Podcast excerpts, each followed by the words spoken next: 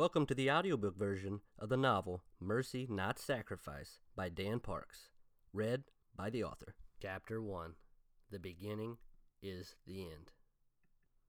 If hindsight is 2020, then foresight, at its best, is blurry. I sit here now in a scene that I could have never predicted. At my feet is a child in the shallow part of the river. He's behind the dike where the current slows and is almost still. His blond hair is matted to the side of his head, and mud is stuck to the heels of his feet. To my left, at a table underneath the sycamore tree, is a woman with a knife. She slices through flesh, tearing it from the bone. A bridge off in the distance is high above the water. It looks different now from down below. Higher than from above, as if a fall would be too much for a body to take. A truck crests over the incline of its entrance, and the driver blows his horn and waves down at me.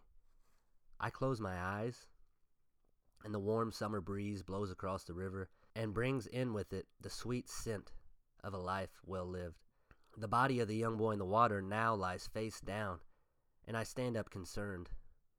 Time is slow.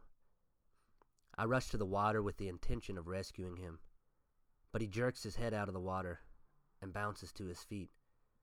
I held my breath for one minute, he says. I look to the woman at the table preparing the meat. One whole minute, Johnny, she says. I smile. That's amazing, Jenny. And I am happy, and it is good. But let me tell you that it wasn't always so. I found myself hiding behind a door in a bathroom with no need to be in there except to escape into myself. I splashed some water on my face and looked into the mirror and saw my fleeting eyes and looked away. Putting my hands in my pocket, I felt it. I'd forgot it was there. I took the razor blade out and placed it against my wrist. Nobody knew what you did in San Francisco, I said. I saw three loud knocks on the old wooden door, and with each impact, the grain of the wood bent. It had breath, and unlike me, had life. You in there, Johnny? he asked. It's time to go. My mind was stuck on the water. I saw it from above, and when I followed her to the edge, everything was red the bridge, her dress, and the color running down my skin. She climbed atop the rail and swung herself around the beam. Come with me, she said. Lori, I can't, I responded. She turned her back to me and gazed towards the side of the bridge that faced the jail in the city. If you loved me, she said. Then she spun, just enough so the silhouette of her face shone on the concrete of the walkway. You would follow, she said. I heard a phone ring, and it brought me back to a new reality. I'm getting him now, he said. We'll be right down.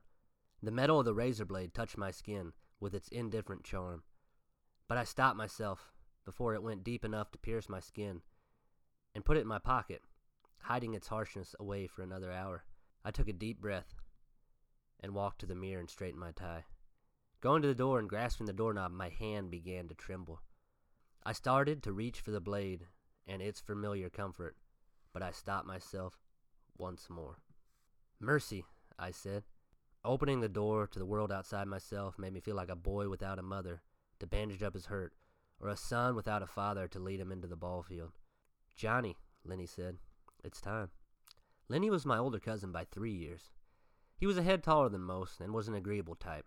Light blond hair was clippered short atop his head. Two things were memorable about him his smile and how pretty his wife was.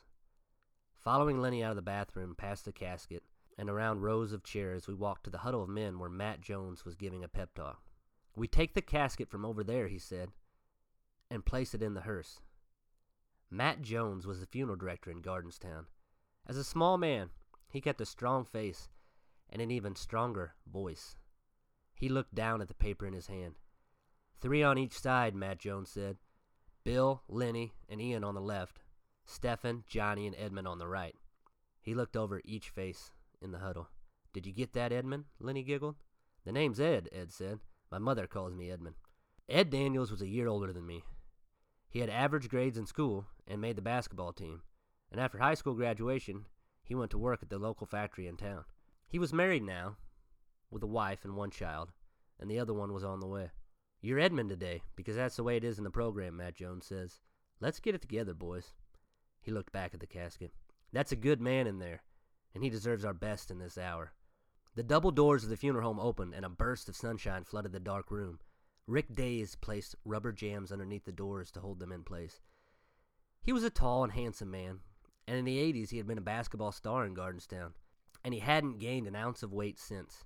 His go to joke was that he had more marriages than losses during his high school career four different women, but only three losses during his four years that brought two state championships. He had been the muscle around the funeral home for almost three decades. The car's ready, Matt, he said. We carried the casket out the front door to the shiny black hearse to the curb. All right, boys, Rick Day said. Just set it on the tracks and let her slide. He walked behind Ian and Ed, taking the back handles of the casket, pushing it inside the car and locking it into place. The pallbearers regrouped to the side of the hearse. But I had wandered away again. Rick will be driving the men in the van, and I'll be leading the way to the church with the body, said Matt Jones. As a child letting go of his balloon into a blue and cloudless sky, I floated up and away. I looked down on the scene as a spectator. A cloud had wandered in and settled in the way of the sun, blocking out the light that was once there. A squirrel ran down from the playground of the school up on the hill. It scampered through the shadow of the cloud and hopped over to the hearse. The squirrel stood on its legs and clutched its hands together as if to pray. And when finished, it turned around and ran back up to the hill where it came. Johnny, Lenny said. He waved me over to the black pallbearers van. I came to and ducked my head down and got in the back seat. Matt drove the hearse forward, and the funeral caravan began. Dr. Healer had told me to get out of my own head and to center my thoughts on something outside of myself. Sitting behind my older brother, Ian, I made my focal point the roll of fat on the back of his neck. Ian was two inches shorter than me and 200 pounds heavier. He had been in track and field, but after college, when he started at the bank, he gained most of the weight. He looked like my dad with a short nose and strong forehead and had the same blue eyes, and was my mother's favorite because of it. It was then that an image of Ian's oldest son, Jeffrey, flashed in my mind. Jeffrey gonna be there? I asked. I could see Jeffrey in the hospital bed, his eyes blackened from the impact of the water. Ian, I said, is Jeffrey gonna be at the service? The whole family's gonna be there, he responded. I stared out the window and saw a quiet morning. Falling autumn leaves had blown up against the concrete retaining wall opposite the funeral home. It was as if Gardenstown had kept still in reference of the day. If only my mind had done the same. I saw into the back of it, where I kept all my secrets, and where I stored a picture of Jeffrey. It was a memory that I wish I didn't have. Him, unconscious, lying on his back, alone in the room and in his world, his arm hanging off the bed, and just above the IV, dangled the marks of his pain. Rick Days made the turn from Market Street onto 3rd and up the hill towards the school. I've got a lot on my mind, Ian said. Did you bring Mom? Yeah, I responded. Lenny nudged me in the stomach with his elbow. You all right, Johnny? he asked. Your face looks awful white. I'm fine, I said.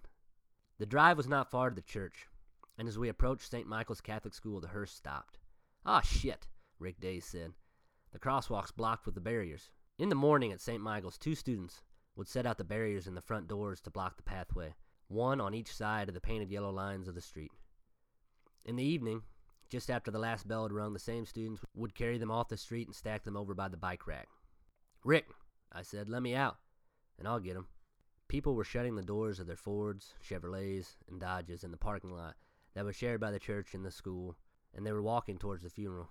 An old man headed towards me with a limp and a cane. Hello, Johnny, he said. I recognized him as a man that used to work as a truck driver for my grandpa John. Hi, Big Joe, I responded. How you getting along? Big Joe had a full face that bore blond colored stubble. His eyes were dark and sunk like pits into his skull. He wore blue jean overalls and slip on boots. Big Joe smelt like a man who had lived without the care of a good woman. Oh, I'm not, he said. I guess that's him in there? Big Joe pointed back at the hearse. Yes, I said. That's Grandpa John. Oh, responded Big Joe. A tear fell down his wrinkled cheek. He meant so much to me, he said. Your whole family has. Come on, Johnny, Rick Days said. Clock's ticking. Duty calls, I said. I'll see you inside. I patted him on the back in a gesture of appreciation, as if I could repay all of what Big Joe had given to my family. He had given his life to the business, and there was no greater love than that. I grabbed the yellow wooden barriers and moved them over towards the school. And Big Joe began his walk back to the church and stopped only after a few steps and grabbed a flask out of his inner pocket and took a long, laborious pull. I took a nostalgic look back at the school before I got into the van, but I became dizzy from the cocktail of emotions the memories gave me. I had good ones of my time at St. Michael's, but I also had one that I kept hidden even from myself. When parked at the church, we gathered behind the hearse. Rick worked the casket out and Matt gave the instructions. Same order as before, Matt Jones says, but this time we take the feet in first. Ian and Ed grabbed the foot of the box and pulled it out. Lenny and I took the middle, and Bill and Stefan took the head. Bill was Lenny's older brother. He was short, with red hair that he wore in a flat top. He had graduated with a degree in business and worked and lived in Kansas City, where he managed a textbook distributing business. Stefan was married to my Uncle Archie's only daughter, Kylie. They lived in Gardenstown too, but he worked out of town for a traveling construction company. Stefan was tall and lean and had the rough hands and suntanned skin of a working man. He had a long and narrow nose with beaming white teeth and short brown hair. We carried the casket up the many steps, as the sun had begun to come out of its hiding, and over in the yard above the church rectory the same squirrel from below had made its way up the hill and sat atop the tree stump. Resting on its tail, it watched the casket be carried inside. Matt and Rick held open the door to the foyer of the church. Come on in, Matt Jones said. We'll set the casket on the cart and I'll take it from there. It had been a while since I was inside St. Michael's Catholic Church. Off to the right was a life size sculpture of a dead Jesus. He hung on the cross and blood poured from his hands and feet and his side. What was the point of displaying that sacrifice, I wondered. Ian and Stefan dipped their hands in the holy water and blessed themselves with the sign of the cross. Lenny and Rick did the same when they had seen the others, but I passed on the water. Follow the priest in, Rick Days said. My body moved forward behind Stefan, but my mind was fixed on the past. I had never seen a priest that looked like this one, and I was sure the congregation of St. Michael's hadn't either. The church was full, and the people in the pews stood as we passed by. Grandpa John didn't have many friends in his last few years, but he had had plenty of life acquaintances in attendance that day. My mom sat in the back half pew on the left corner by the side door. She had never learned to feel comfortable in her life unless there was an exit nearby. Lori's parents and her grandmothers were halfway up. Lori's dad, Tim Lane, was a stern man with cold eyes, but if he allowed you in, the warmth of his heart could unfreeze the Arctic. Her mother, Abra, was a kind woman with auburn hair and full red cheeks, and walked in a delicate manner as if the floor was made of glass. Lori's grandmother, Salt and Pepper, stood next to them, as they had for a lifetime. The walk up the aisle to the altar took a day's time. A statue of Jesus' earthly father, Joseph, was dressed in a shepherd's cloak and held a cane. He acted as a protector for the baby Jesus during his life, and that day he guarded over the service as his eyes followed each of my steps. When I passed, it looked as if he had raised his left hand to welcome me, but it might also have been a command for me to stop. Lori stood in the middle of the third pew on the left. She looked up from the funeral program, and her pupils of red captured me. She opened her mouth and said just as before, Come with me. The priest stopped at the end of the aisle and blessed the casket and walked with the altar boys to their chairs. The pallbearers sat to the right and the immediate family was to the left. I was in the far corner by the aisle. My dad sat in the first row with the family, and when I looked at him, I saw more of Ian than myself and realized that I didn't want to be either. Both had failed marriages, and on top of that, my dad now married others. My cousin Kylie walked up to give the first reading from the Old Testament of the Bible. She was an almost pretty woman, in her mid thirties with one child. She had kept some of the weight on after the birth, but had retained with it a motherly charm. She favored her mother, with the same freckled cheeks and strawberry blonde hair. Her dress had been taken from the front of the closet that day, past the pantsuit she wore for work and across from the yoga clothes she wore afterwards. Before she read, she straightened the collar of her dress. A reading from the book of Hosea, Kylie said. For I desire mercy and not sacrifice, and the knowledge of God more than burnt offerings. When she finished, she made a kissing gesture towards the text. This has been a reading from the word of the Lord, she said. As she returned to her seat, Lenny's wife Vera rose from the pew and exited to the aisle and walked to the altar. All the men watched when Vera walked. She wore a fitted black dress just above the knees. It had a lace detail on the hem and matching long sleeves with a scoop neck that was low enough to draw attention. Vera had high cheekbones and a practiced smile. Her hair was cropped at the chin and was rich chocolate in color. She paused just long enough in order to gain the congregation's attention. A reading from the book of Matthew, Vera said. And when the Pharisees saw it, they said to his disciples, Why does your teachers eat with tax collectors and sinners? When Jesus heard that, he said to them, Those who are well have no need of a physician, but those who are sick. But go and learn what this means. I desire mercy and not sacrifice, for I did not come to call the righteous, but sinners to repentance. The priest then rose and walked to the front of the casket. He was a dark skinned man in his fifties. The circles around his eyes were darker than the skin on his face. His eyes projected a calmness, and his smile was a beacon of peace.